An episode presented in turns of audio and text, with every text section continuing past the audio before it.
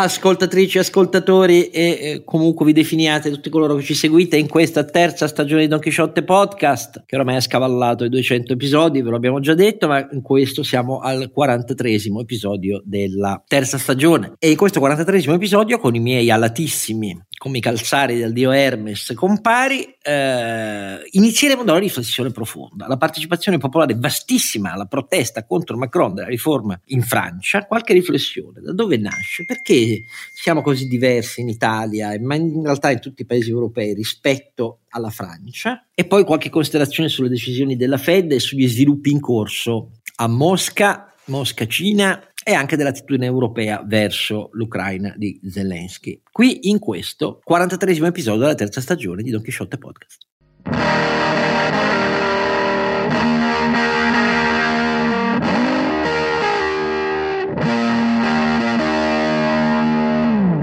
Allora, carissimi ascoltatori, Don Quixote Podcast e la voce chioccia eh, eh, che svanisce come le lacrime eh, nella pioggia eh, di Ruth Auer nel famoso monologo finale di Blade Runner, ma sono sempre io, Oscar Giannino, ma grazie al cielo e per voi tutti invece ci sono poi non lacrime ma le sagge parole dure come pietre toste come la cote su cui si affila la lama della spada della ragione eh, dei miei due compari il primo è ovviamente Sancho Panza ci vuoi far passare per, per, le lame? Non ho capito. No, tu sei la cote. La cote serve, è quella pietra ah. particolare su cui si affilava sì, per... la, lame, la lama.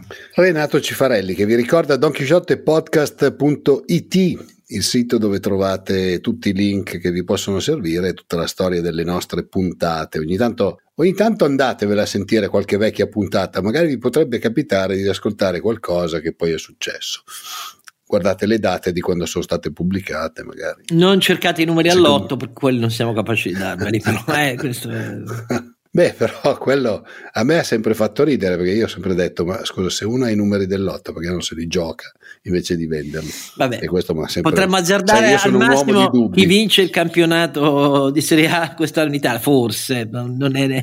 No, io se vuoi potrei azzardarti chi vince il campionato di Formula 1. Che no, beh, come... mi pare meno in discussione persino della vittoria del Napoli in Serie A. Guarda, però, oh, in, Serie, in Formula 1 magari tutto può capitare. Chi ce lo può dire?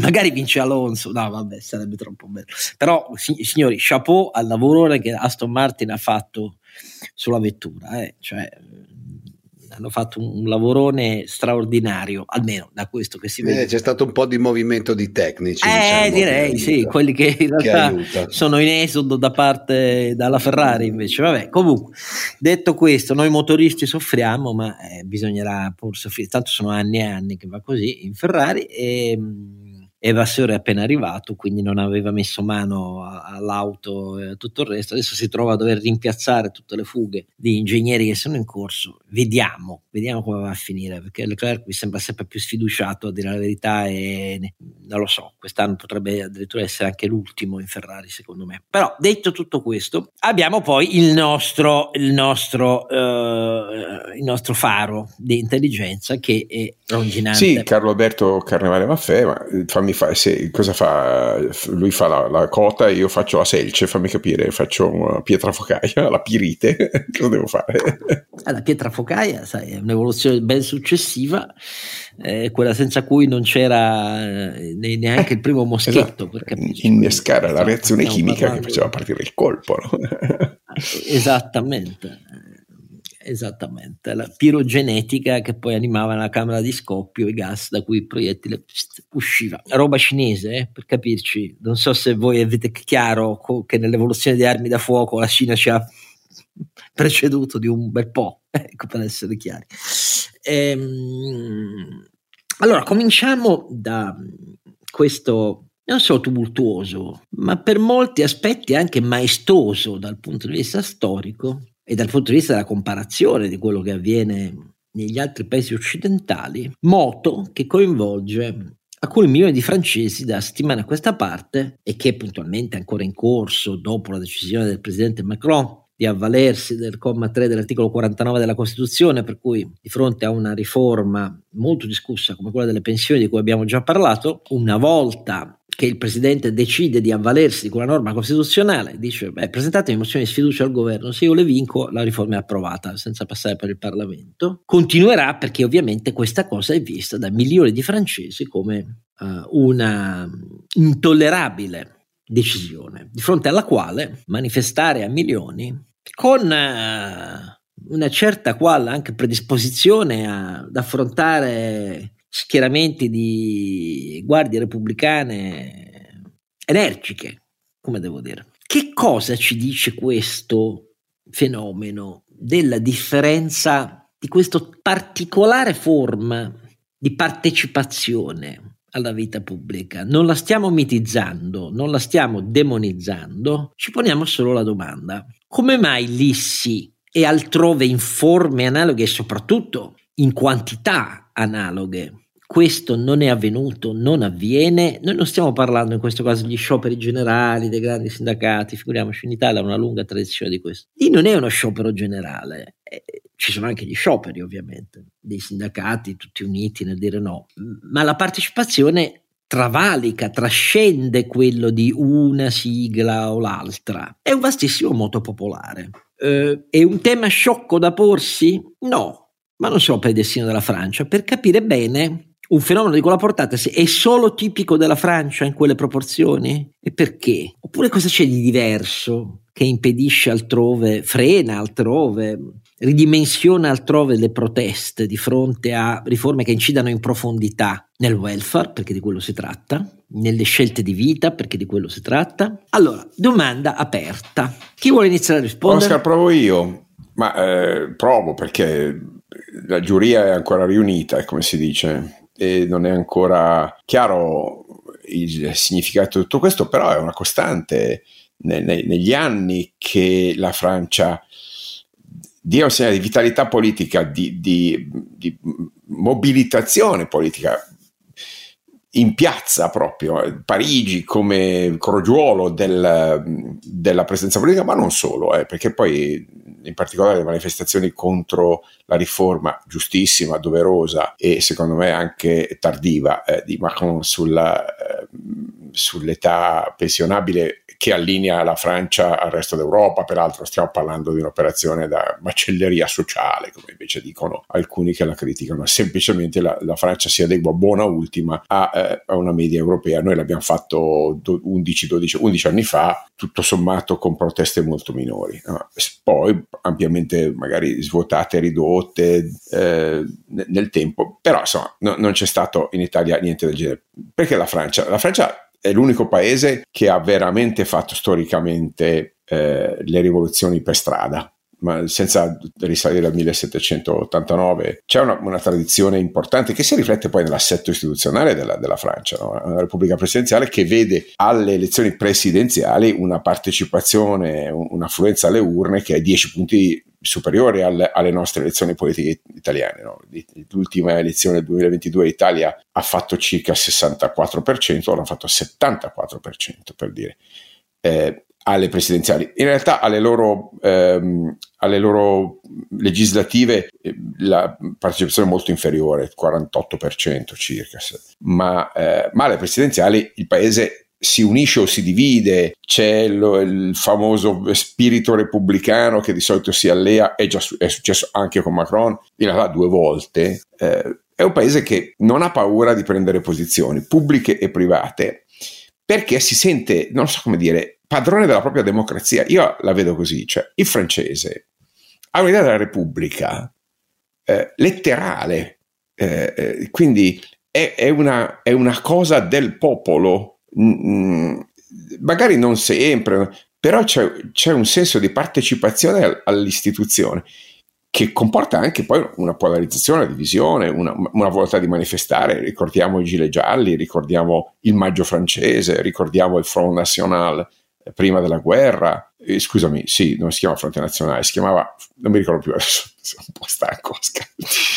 Um, il, il, il, il, fronte popolare, chiedo scusa, no, fronte nazionale è un'altra cosa, hai ragione, scusa. Eh, fronte popolare, esatto. fronte nazionale è quello dei, dei Le Pen, um, che però anche lì cioè, sono capaci, hanno avuto una, una destra eh, mo, molto più eh, popolare, molto meno, se vogliamo, molto meno ehm, ideologica in senso tecnico del termine, eh, è molto più diffusa, molto più radicata, qua, quasi, quasi, quasi, saldata con eh, le, i, i, i, partiti di, di, origine agricola, con, con, con, con, la Francia, quella profonda, quella, quella fuori Parigi, no?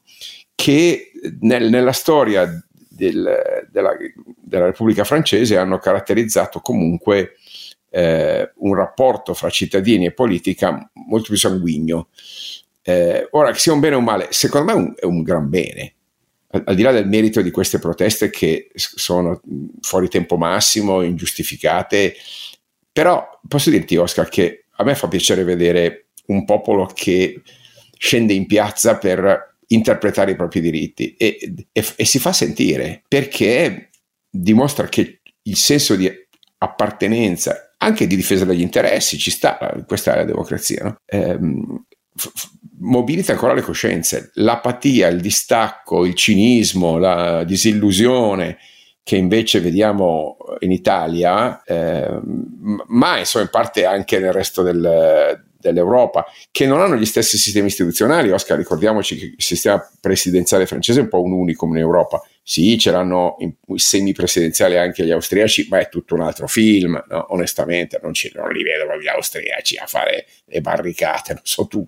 No? Eh, il modello francese non ha uguali certamente in Germania e in Italia, che sono state costruite anzi per avere governi deboli, eh, logiche parlamentari molto distribuite, quasi by design, per, per dire, eh, evitare ulteriori eh, accentramenti di potere dopo la seconda guerra mondiale. La Spagna è passata da decenni di franchismo ed è ancora una monarchia costituzionale, per quanto molto più blanda di quella dell'Inghilterra. Sono monarchie costituzionali anche l'Olanda e il Belgio. Ci sono ancora tante teste coronate in, in, in, questa, in questa, regione, eh, fuori tempo massimo, visto che il Medioevo è finito da tempo, ma che ovviamente non, non, non, rappresentano lo spirito repubblicano della res pubblica. E invece la Francia è così, la Francia eh, vede i cittadini attaccati al loro paese, questo magari comporta anche qualche segnale di arroganza, qualche cosa, qualche senso di superiorità, qualche eccezione, come dicono loro, l'exception française, eh, su, sul, sulla lingua, sono ancora refrattari a usare l'inglese per tanti termini.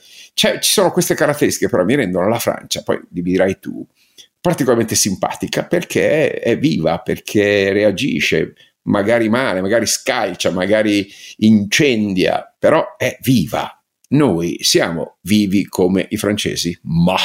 Insomma, conta la storia, c'è poco da fare. Questa è la mia personalissima eh, opinione. Eh, conta la storia perché mh, mm, se uno ha in mente la partecipazione popolare ai grandi rivolgimenti della storia negli ultimi dal 1600 in avanti, non può che notare mh, alcune divergenti caratteristiche eh, nazionali. Nel Regno Unito, che non a caso è il mio modello prediletto, di partecipazione popolare che si scatena negli anni della guerra civile antirealista e che porterà poi alla vittoria del gran protettore Cromwell, nasce da, nel ventennio precedente da eh, un moto antiassolutista eh, contro le pretese di Carlo I di imporre tasse come un re assolutista, che era invece una protesta in buona sostanza di proprietari eh, molti dei quali non nobili, arricchitesi con il commercio o con opifici artigianali, che eh, iniziano ad animare un eh, forte moto di protesta contro le pretese fiscalmente assolutistiche del re. La cosa porterà a successivi scioglimenti del Parlamento da parte del re che rivendica il suo diritto di governare senza il Parlamento. Questa cosa lede in profondità un principio che era già acquisito da secoli nella prassi istituzionale eh, prenormanna addirittura, quindi eh, sassone, eh, dei diversi regni in cui era divisa prima dell'unificazione eh, quella che poi diventerà la Gran Bretagna, e cioè nel principio per il quale, eh, le, del principio per il quale le pretese del sovrano a mh, decidersi da solo le entrate, cioè le tasse sui sottoposti, dovevano passare per il voto delle assemblee di nobili e proprietari. Questa rottura da parte del re assolutista che fa riferimento alle pretese della monarchia assoluta dell'Europa continentale sfocia poi in una protesta sempre più viva del Parlamento che porterà alla condanna a morte per decapitazione di Carlo I e poi porterà alla Repubblica degli Ironsides, porterà a un nuovo modello, il New Model Army di esercito che non è un esercito reale,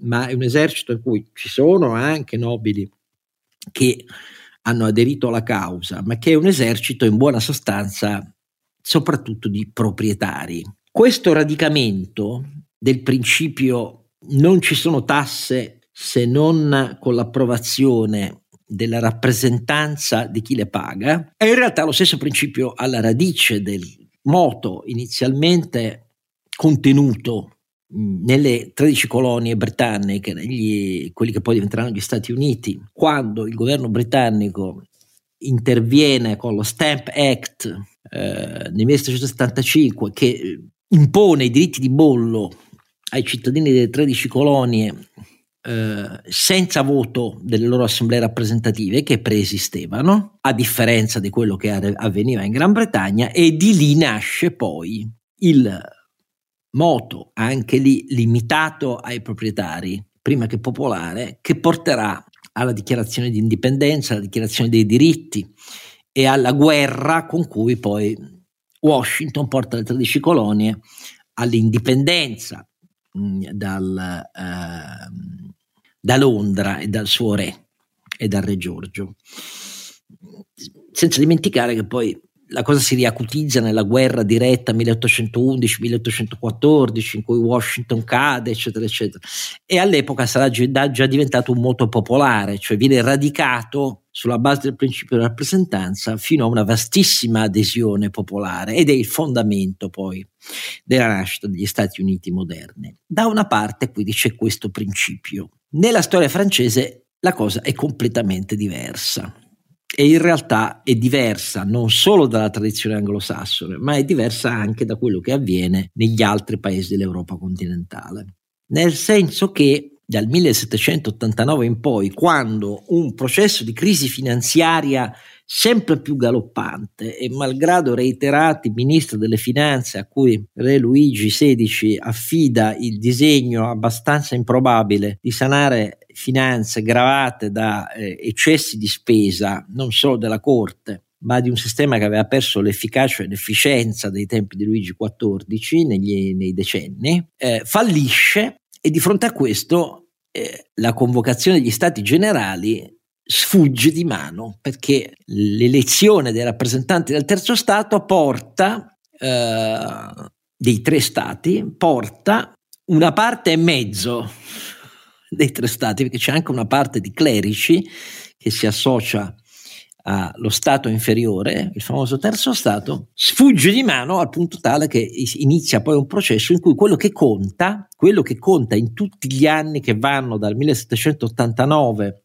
dalla presa della Bastiglia fino al 1795, quando già ai tempi del direttorio un generale di brigata che era stato appena reinserito nei ranghi dell'esercito seda una protesta di realisti di fronte alla chiesa di San Rocco che ancora adesso nei pilastri porta i segni dei proiettili, li, li seda a, a modo suo perché il generale era un generale d'artiglieria e fa sparare a mitraglia contro i realisti che si erano eh, raccolti intorno alla chiesa di San Rocco. Ecco, per quei sei anni tutta la convulsa storia della rivoluzione francese eh, e delle sue diverse assemblee, delle sue diverse costituzioni, è segnata dalle journée ed è il mito fondativo della Francia moderna, che è vero, affonda i suoi principi nella Francia unificata dai tempi di Enrico IV, però per secoli aveva visto a opporsi alle pretese del re assolutista, eh, soprattutto frazioni di nobili tutto il tempo della fronda, e in cui si era intessuto anche molto profondamente il problema irrisolto religioso tra la scelta definitiva che poi farà Luigi XIV sotto spinta di una delle sue amanti, la Beghina, eh, della religione cattolica come religione di Stato e gli ugonotti che invece dai tempi di Enrico IV vivevano di riconoscimento di tolleranza, per così dire. Ma erano proteste di nobili, eh, proteste che misero a serio rischio eh, l'unità e, e, e, il peso politico della Francia, poi risolto da Luigi XIV che de- deporta tutti i nobili a Versailles e quindi dice state sotto i miei occhi e la smettete di rompere le scatole con le vostre milizie. Però dal 1689 in poi la Francia moderna, cioè libertà, egalité e fraternité, si fonda sulle giornate popolari a cui partecipano ehm, quelli del Faubourg Saint-Antoine, cioè i lavoratori che diventano per la prima volta non i proprietari ammessi ai ruoli del censo come nell'Inghilterra del Seicento, diventano i protagonisti e in cima a loro ci sono le diverse fazioni, di cui una in particolare, lo sapete, i Giacobini è quella che teorizza eh, l'unica legittimità, quella che viene dalle giornate più radicali di protesta. Il terrore si ispira su questo, il culto della virtù rivoluzionaria, cioè Robespierre e Saint-Just, per fare due nomi, è quello che porterà a migliaia di esecuzioni sulla base di finte istruttorie per cui alla fine parenti di emigrati o anche dissidenti a partecipanti ad altre fazioni, i girondini per capirci, Brissot e tutti gli altri, vengono decapitati. E il mito fondativo però è quello e resterà questa caratteristica di Parigi, eh, sono le giornate di Parigi. No? Questo poi spiega anche la versione della Francia profonda che resterà da quel momento in poi sempre più solida anche negli, negli atteggiamenti e nelle scelte elettorali della Francia moderna, però lì si radica il fatto che la vasta partecipazione anche violenta del popolo è un crisma necessario di legittimità. E, mh, mm, la cosa si riproporrà in tempi completamente diversi per abbattere per esempio la restaurazione, perché le giornate di Parigi del 1831 sono la riproposizione, sia pure molto più tarpata negli effetti violenti, di questa carica di legittimità esplosiva che può venire russoianamente solo dal basso. E l'assolutismo e il passaggio alla monarchia costituzionale in Francia nel 1831 avviene per questa stessa ragione. Eh, cose analoghe avverranno a Parigi nel 1848 eh, cosa del tutto analoga, ma tinta politicamente in una maniera diversa, avviene con il grandissimo, famosissimo episodio della Comune, quando per la prima volta essendo maturati i tempi ed evolute le politiche, eh, non è più l'idea giacobina, ma l'idea socialista e comunista, quella ad animare una vastissima resistenza a Parigi eh, contro la repressione che porterà migliaia di persone ehm, a essere barbaramente uccise dalle truppe realiste che intervengono per sedare nello scandalo di mezza Europa con i cannoni i sostenitori della comune. Ecco, questo radicamento è così profondo, ma in Europa non si estende mai. Se guardiamo noi che siamo cresciuti con il mito risorgimentale no, dell'Europa delle nazioni che nasce sulle barricate mh, nel 1848 per capirci, se guardiamo le proteste popolari del 1848, eh, in Italia abbiamo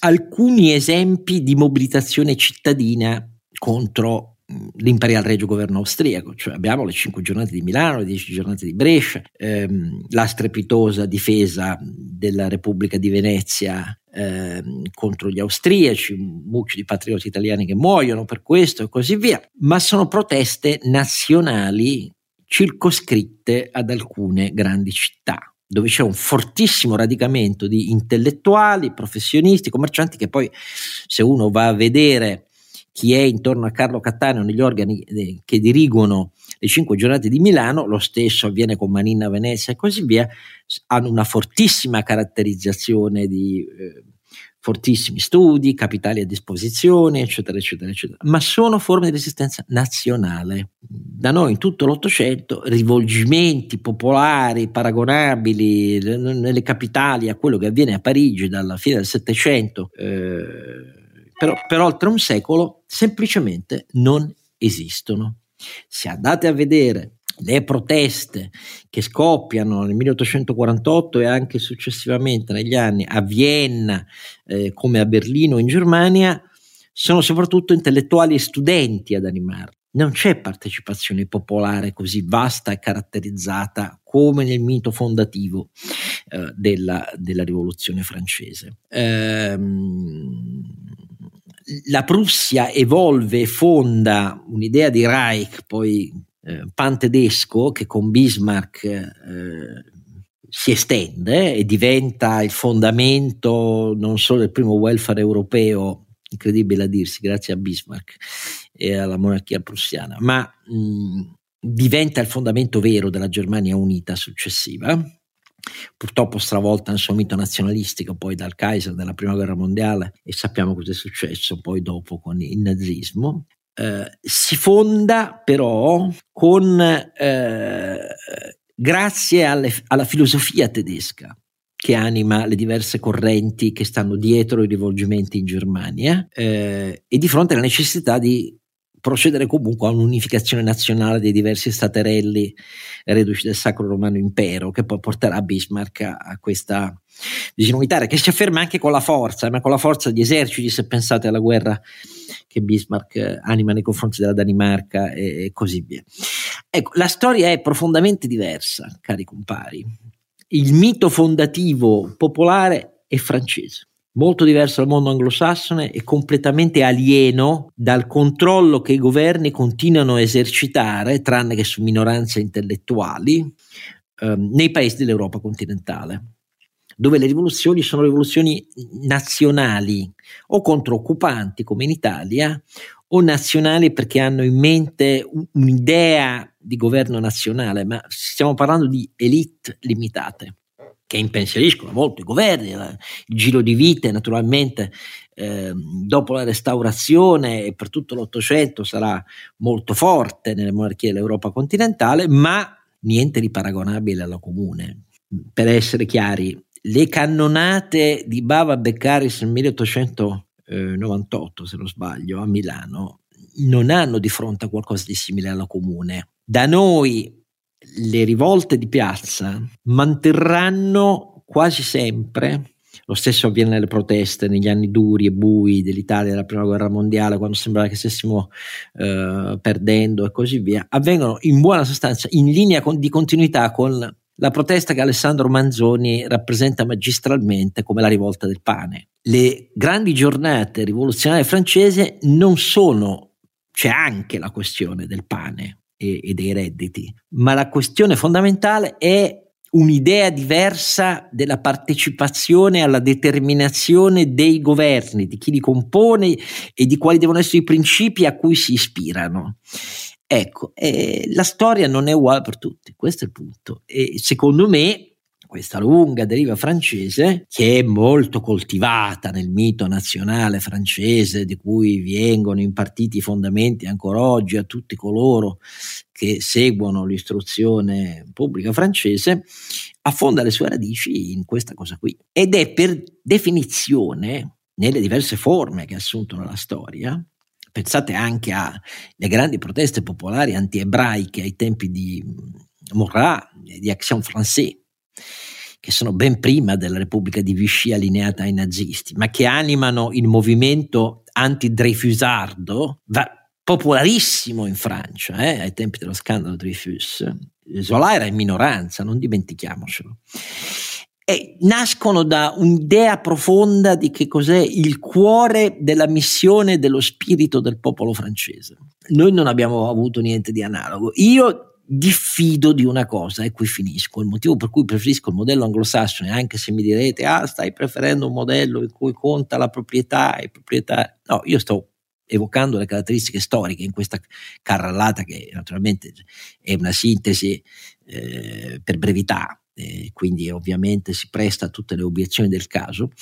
Dico semplicemente che nel caso britannico le violenze della guerra cromwelliana al partito realista vengono evocate da quel momento in poi come qualcosa da cui bisogna guardarsi.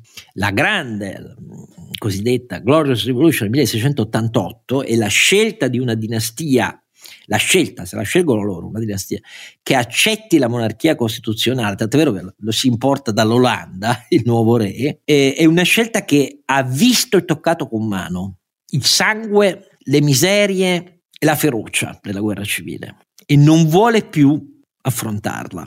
Da noi è diverso. Il grande mito fondativo del rivoluzionario francese è intriso dell'idea che la violenza è necessaria. Questo è il motivo per cui, a dire la verità, io non sono mai stato un giacobino e non mi piacciono poi le realizzazioni del giacobinismo del secolo successivo né a destra né a sinistra, fatte dai discepoli rossi o neri di Fichte, e cioè la versione dei totalitarismi fascisti e nazisti da una parte e quello comunista sovietico dall'altro, perché in entrambi i casi l'eredità rispetto alla violenza motivo fondativo è una violenza che viene dal grande mito giacobino. Allora, sto dicendo forse che la protesta di questi giorni contro Macron è una cosa che mi ripugna perché è violenta. No, sto solo dicendo, caro caro Alberto, che la storia non si inventa. E la vasta partecipazione, al di là di chi convoca le manifestazioni, che si vede in milioni di francesi, è figlia di una di qualcosa che risuona nel profondo di molti di loro. Ecco, non sto parlando solo degli anni in più di lavoro rispetto alla pensione eh, si fonda sul fatto che ci sono delle ragioni che vengono loro tramandate per le quali il popolo deve assolutamente ripercorrere i passi di chi per motivi diversi, per obiettivi diversi, dalla storia diversa, ha fatto quella scelta e questo contraddistingue un pezzo ineliminabile dell'identità del popolo francese. Io la penso così, non sto riducendo tutto alla storia, però questo spiega perché in Italia questa roba non ha mai preso piede. Da noi i rivoluzionari non hanno mai avuto seguito e con tutto rispetto il, il fascismo il seguito se lo è preso con la violenza perché gli anni 1919, 20, 21 fino al 22 hanno visto migliaia di vittime in Italia, di attacchi alle sedi dei partiti, di incendi, di esecuzioni sommarie e così via, con il sempre più malcerto regime ehm, vetero-liberale che assisteva impotente credendo che questo fosse un male necessario, che poi sarebbero stati tutti rabboniti perché serviva a tenere buono eh, il comunismo nascente delle occupazioni eh, delle fabbriche. No, per chiunque abbia letto Gobetti sa quanto equivoco erroneo ci fosse in questo calcolo delle destre liberali e, e quanto miope fosse poi consegnarsi eh, a quello che in pochi seppero vedere fin dall'inizio come un regime che sarebbe durato decenni. Gobetti era uno di quelli, Sturzo è stato un altro, eh, così via, ma era una minoranza assoluta. Ecco, da noi eh, abbiamo sempre creduto che invece ci volesse o il cannone ai tempi di Baba Beccaris, o che tutto sommato i moti violenti andavano guardati con scetticismo, tanto poi la necessità del governo avrebbe stemperato tutto. Ecco. E, però in tutto questo il popolo italiano a nessuno gli ha mai tramandato l'idea che fosse un suo pieno diritto partecipare a milioni per rivolgere qualche cosa. Rivolgere significa ribaltare qualche cosa, violenza o meno. E quindi questa cosa conta molto. È come se conta. Magari Renato mi dice: Ma neanche per idea, lì è semplicemente gente che vuole lavorare meno. Non lo so. Che dici, Renato? No, no, no, assolutamente. Io sono d'accordo con te che molte di queste cose derivano dalle tradizioni e dalla storia. La cosa che a me colpisce di più, però, non è tanto il fatto che ci sia così tanta gente in piazza, proprio perché sono, siamo abituati in Francia, ma anche recentemente, guarda cosa era successo quando hanno aumentato il, il, il gasolio con i gilet gialli, che erano però in provincia e eh, si erano arrabbiati con i parigini fighetti della ZTL. Esattamente. Che dicevano aumentate pure il gasolio, tanto noi prendiamo la Era la versione modella degli Schwan della Vandea quella, eh. ma infatti anche lì, te l'ho detto, l'odio verso eh, Parigi che muove da sola con le sue proteste popolari è, è, è anche quello un pezzo della Francia. E, cioè, a me, ti dico la verità, colpisce di più il fatto che ci sia un politico che dice eh, io vado avanti perché il bene della Francia secondo me è quello, ne abbiamo già parlato l'ultima volta, utilizza qualsiasi eh, possibilità che la Costituzione gli dà, compreso quello di forzare il passaggio di una legge senza passare in Parlamento, affrontandone le conseguenze. Eh, da noi vedo molto spesso la politica che a fronte di quattro tweet cambia idea, adesso quattro forse è esagerato, però di, di, qualcuno che dice ma forse io si spaventano subito. Macron con tutti i difetti che ha, per carità, poi può piacere, non piacere, uno può avere dei giudizi diversi su quello che è stato il suo governo, però dice io vado avanti, questa è la mia idea, questa è la mia strada, ne pagherò le conseguenze amen. A me colpisce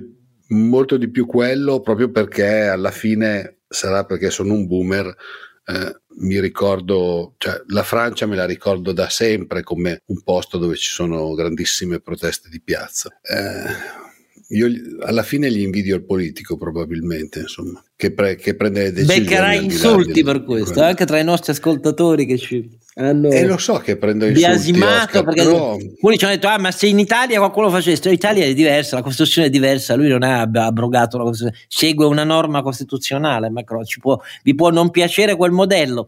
Certo il nostro modello fatto di incapacità di governo però perché se no, no non si spiega perché e, cade il governo compro, nella pro, storia della Repubblica i governi durano meno di 14 mesi questo è, è quindi noi come hai detto tu all'inizio eh, abbiamo una Costituzione che è fatta probabilmente per, per, il momento in cui è stata concepita, è fatta per evitare che ci sia qualcuno che può prendere le decisioni da solo.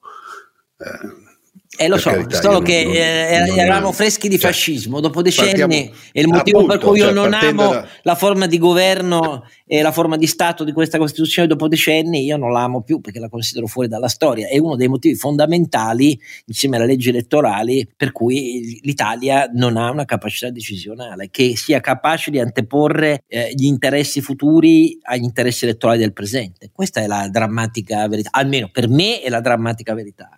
Poi... Ah, sai, poi uh, altra cosa per la quale mi sa che mi piglierò qualche insulto, eh, quello lo vedo sempre meno un problema perché visto che sono reduce da un viaggio uh, a Bruxelles, mi sa che qua da decidere ci avremo sempre meno e sempre più ce lo troveremo che arriva dall'Europa e quindi eh, forse sarebbe il caso eh, che cominciassimo a pensare alle prossime elezioni europee e invece di mandarci le scartine ci mandassimo i giovani più bravi che abbiamo a cercare di farsi le ossa e a cercare di portare avanti una uh, legislazione europea che sia magari un po' meno dirigista di quella che si sta rivelando nel prossimo periodo. Però sai, io sono un inguaribile romantico e inguaribile ottimista e inguaribile eh, e se no non faresti parte della congrega di, di Don Chisciotte, eh? siamo tutti così qua dentro. Eh, sì, no, no, ma non, non, a caso, non, a caso, noi lottiamo contro i mulini a vento. Esatto, appunto, appunto.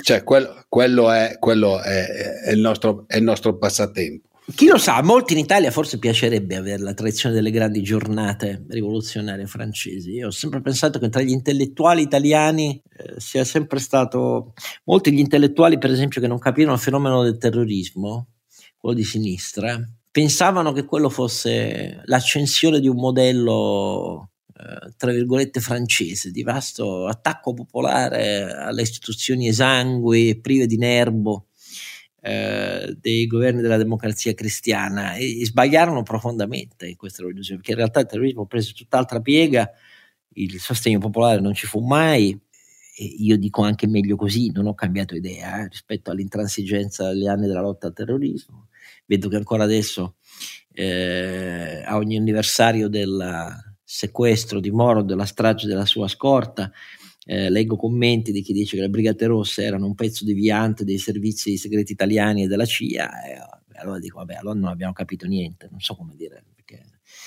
perché le, le, le, orme oscene dei servizi deviati dello Stato nella strategia della tensione, nelle molte grandi stragi tra fine anni 60 e primi anni 70 e, e anche dopo è, è innegabile e di processi che non sono andati da nessuna parte per i depistaggi.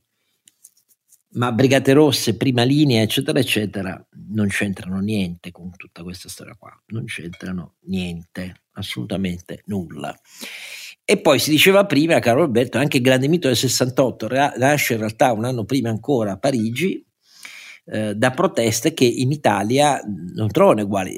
In, in Italia è, è, la, è, la, grande ondata di scioperi di massa del 69 che porterà a, a, a, un rivoluzionario contratto dei metalmeccanici, eccetera, eccetera, che poi ci porterà alla deriva del punto unico di contingenza con Agnelli, presidente del Confederazione 75, eccetera, eccetera, a, a tutta una lunghissima serie di errori anche se è vero che dal punto di vista dei diritti sul mondo del lavoro, nel mondo metalmeccanico, quelle proteste erano fondate e aprono una storia diversa, molto più moderna dei contratti del nostro paese, però quello è stato non una vastissima partecipazione popolare ed è lo stesso segno che portano le piazze San Giovanni piene della CGR nella storia, cioè non è una vastissima partecipazione popolare.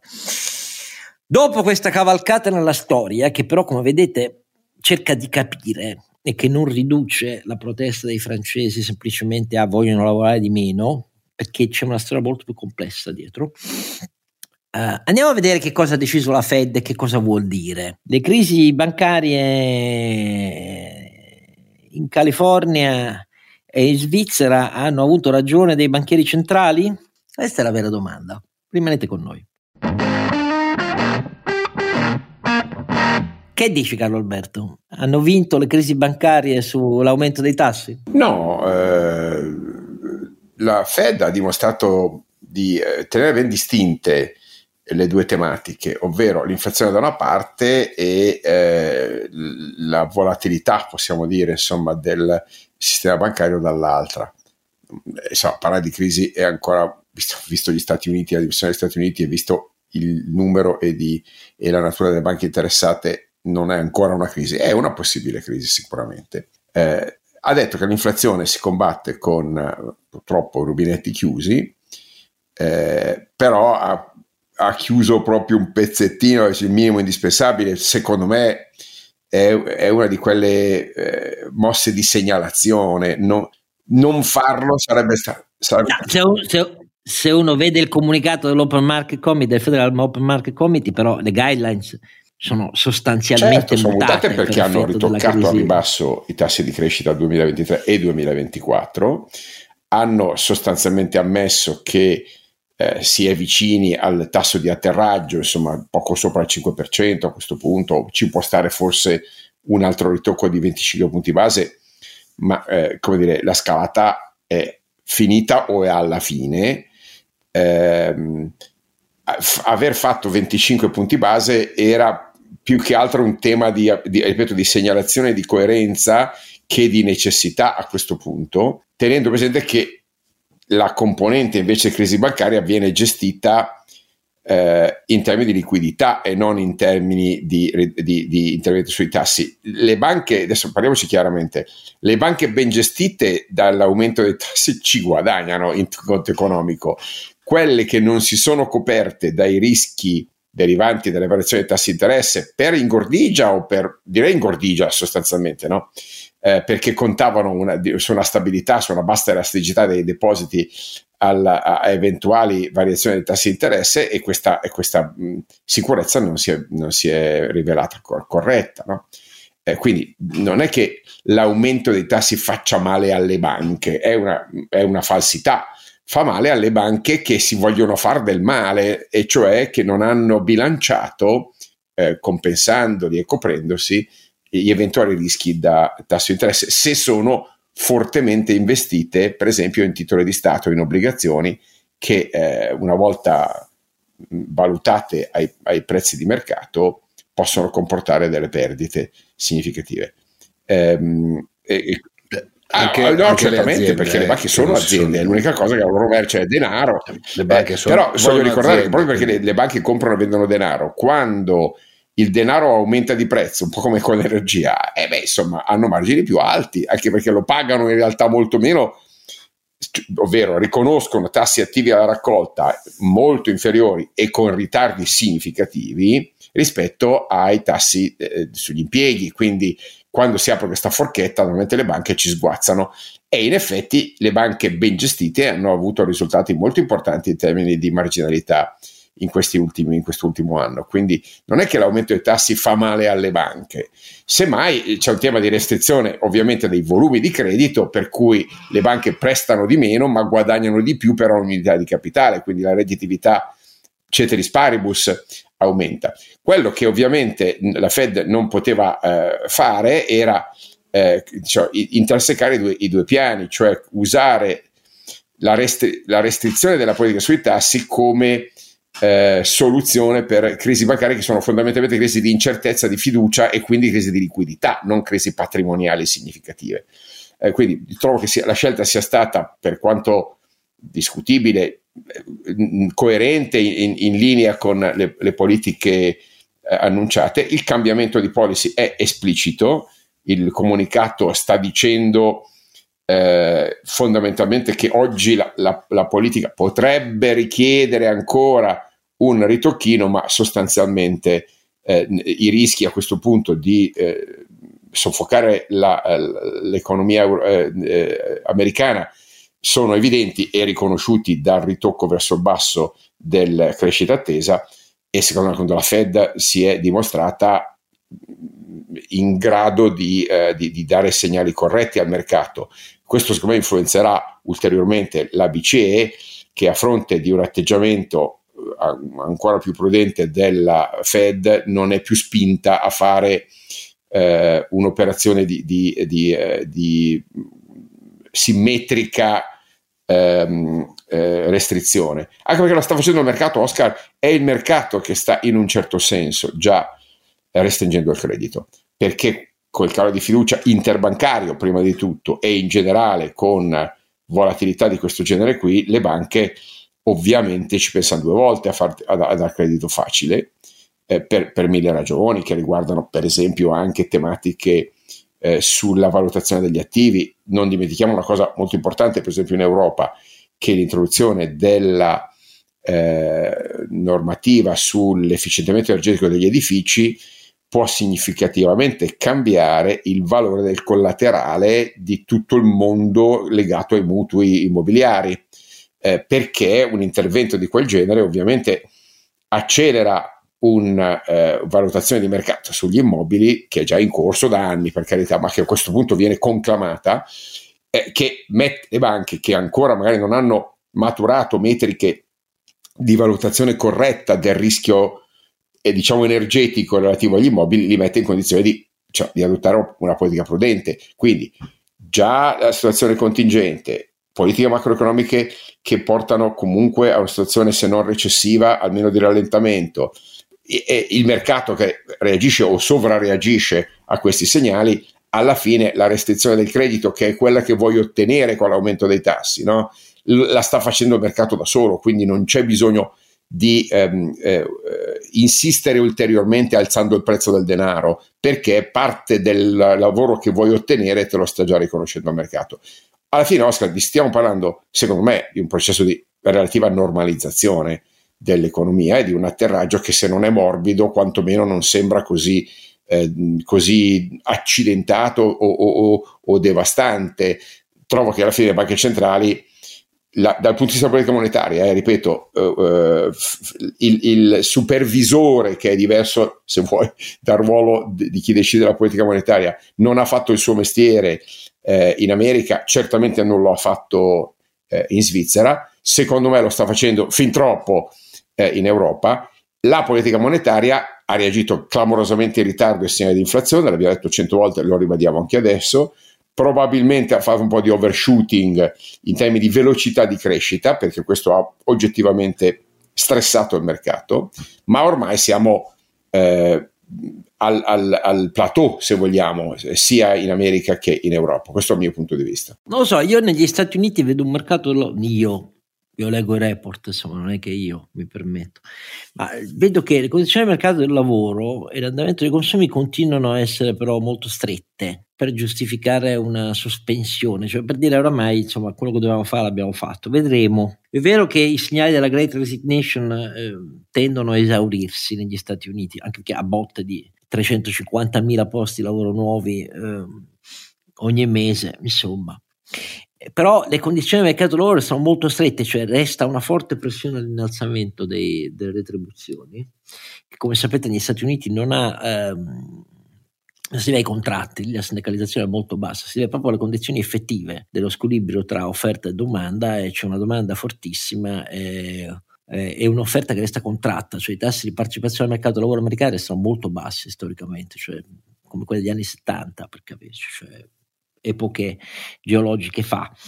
Ehm, quindi vedremo, la condizione di, dell'Europa è completamente diversa, non solo perché è diversa l'inflazione, però anche da noi il tasso di discesa dell'inflazione eh, c'è obiettivamente, ma è meno rapido, bisogna aspettare la fine di quest'anno eh, per vedere. So che in Europa il coro è generale per dire che l'Euro, che la BCE deve smettere, basta, quello che dice Carlo Alberto sulle restrizioni delle condizioni di credito fatte dal mercato è comunque verissimo, tanto è vero che inizia a emergere che le banche italiane anche su un ammontare che viene nasometricamente stimato intorno a 18 miliardi di investimenti necessari eh, per attuare queste prime fasi attuative del PNRR, su cui attenzione sui milestones di, di marzo siamo clamorosamente indietro, eh, clamorosamente, ne mancano più della metà e marzo sta finendo. Vedremo come va a finire, però per circa 18 miliardi le condizioni delle banche italiane poste sono molto diverse da quelle dell'anno scorso eh, e ci fanno coi piedi di piombo, quindi è, è, verissimo anche quello che dice Carlo Alberto, bisogna tenerne conto e così via. Però insomma, mh, mm, mentre ai miei occhi svi- i regolatori svizzeri hanno clamorosamente perso la faccia, eh, tra l'altro sono state annunciate proprio oggi anche indagini in corso da parte dei regolatori americani sia sul vecchio Credit Suisse sia su UBS che se l'è pappato eh, alla ricerca di eh, capire come le due banche agli occhi degli americani sono molto sospette di aver continuato a svolgere triangolazioni a favore degli oligarchi russi. Vediamo se si somma anche questa nuova Uh, questa grana. Eh, grana. a quelle che abbiamo già visto. Non mi meraviglierei, eh, non mi meraviglierei per niente, a dire la verità. Uh, però mentre per la Svizzera c'è un vero problema di capovolgimento di una delle sicurezze nazionali più tradizionali, eh, per gli Stati Uniti e l'Euroarea vediamo, mi sembra tutto molto più aperto di quanto non sembri nelle analisi fatte con l'accetta che leggo trionfalistiche del fatto che adesso basta con gli aumenti delle tasse. E adesso basta. Vediamo perché le inflazioni sono diverse, però le condizioni strutturali del mercato americano, dopo i trilioni di dollari pompati in realtà alle famiglie americane con l'amministrazione Trump e con l'amministrazione Biden, eh, restano condizioni strette per far crescere l'inflazione, non condizioni tali da far pensare che eh, si annulla in pochi mesi.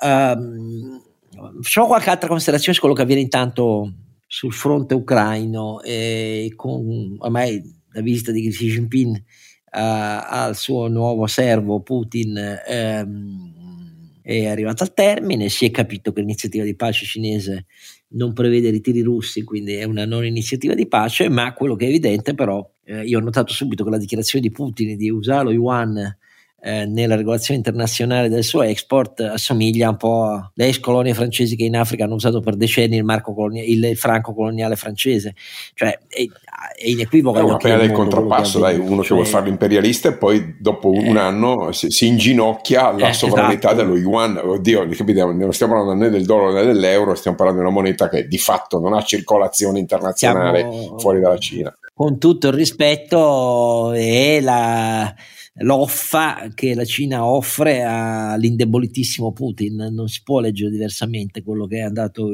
in onda.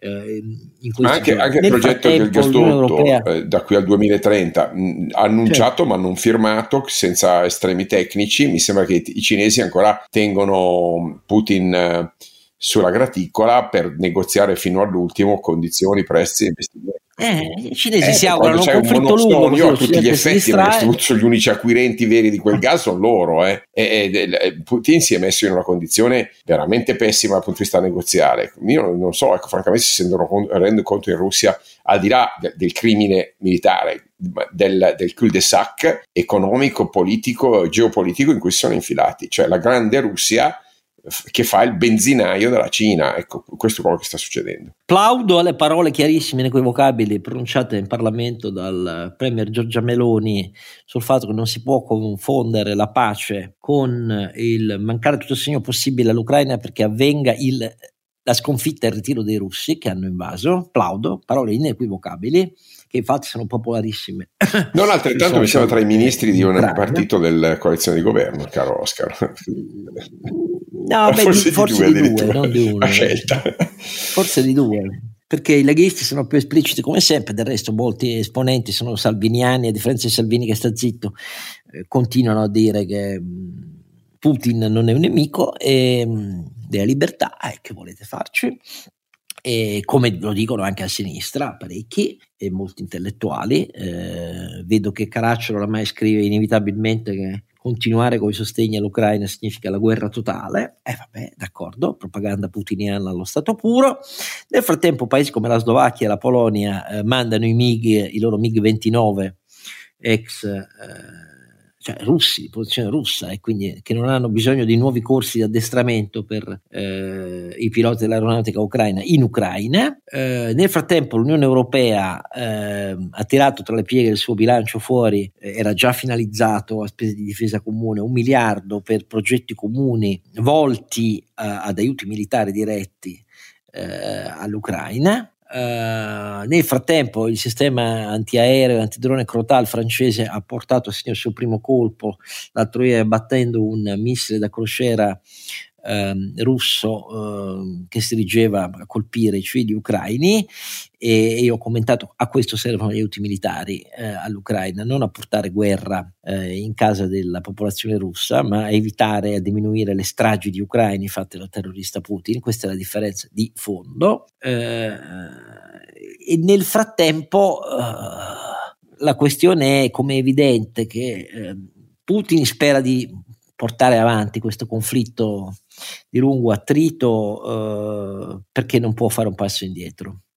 Dall'altra parte è costretto ad assumere alcune misure contro l'eccesso di potere che era stato regalato agli ultranazionalisti. Ne abbiamo già parlato diverse volte. Adesso c'è un primo segnale che riguarda Prigozhin, il capo della Wagner, perché parrebbe proprio che Putin si è scocciato delle critiche eh, che eh, Prigozhin ha iniziato a fare con un tono di voce sempre più eh, privo di misure nei confronti eh, dell'apparato Mm, putiniano che presiede l'indirizzo alle tattiche e alla strategia della guerra e ha detto basta, adesso non ti faccio più arruolare Galeotti nella tua Wagner perché arruolare Galeotti spetta solo alle forze tradizionali dell'esercito russo, è una botta in testa pesante. Bloomberg ha rilasciato un'indiscrezione che parrebbe mm, portare a credere, Prigozhin aveva appena annunciato l'arruolamento di nuovi 30.000 Galeotti e se viene fermato in questo bisogna intendere che Prigozhin viene calorosamente invitato ad occuparsi della presenza della Wagner in, sta- in numerosi stati del Centro Africa eh, e a pensare meno all'Ucraina. Ecco, e, e, questo è un primo segnale del fatto che il Cremino inizia a giro di vite contro minacce interne, interne in questo caso, e anche questo ha la sua rilevanza perché vuol dire che la presa del controllo di Putin non è così totale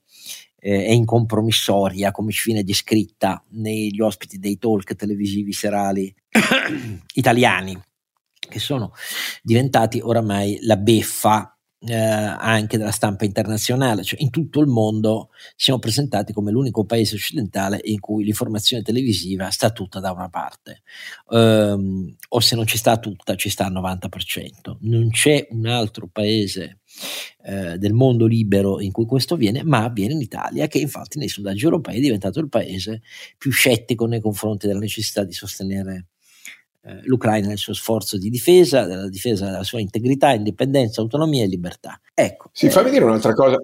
Ringraziamo non solo la politica e i tanti servi di Putin che sono nella politica italiana eh, e nemici della libertà, poi si possono spacciare per destra liberale, a me fa cagare come tutti i giornalisti, molti giornalisti di destra che continuano a, a scambiare il servaggio con la libertà, dimentichi di quando erano più giovani, ma al di là di questo i media danno la loro potente mano in Italia a tutto questo.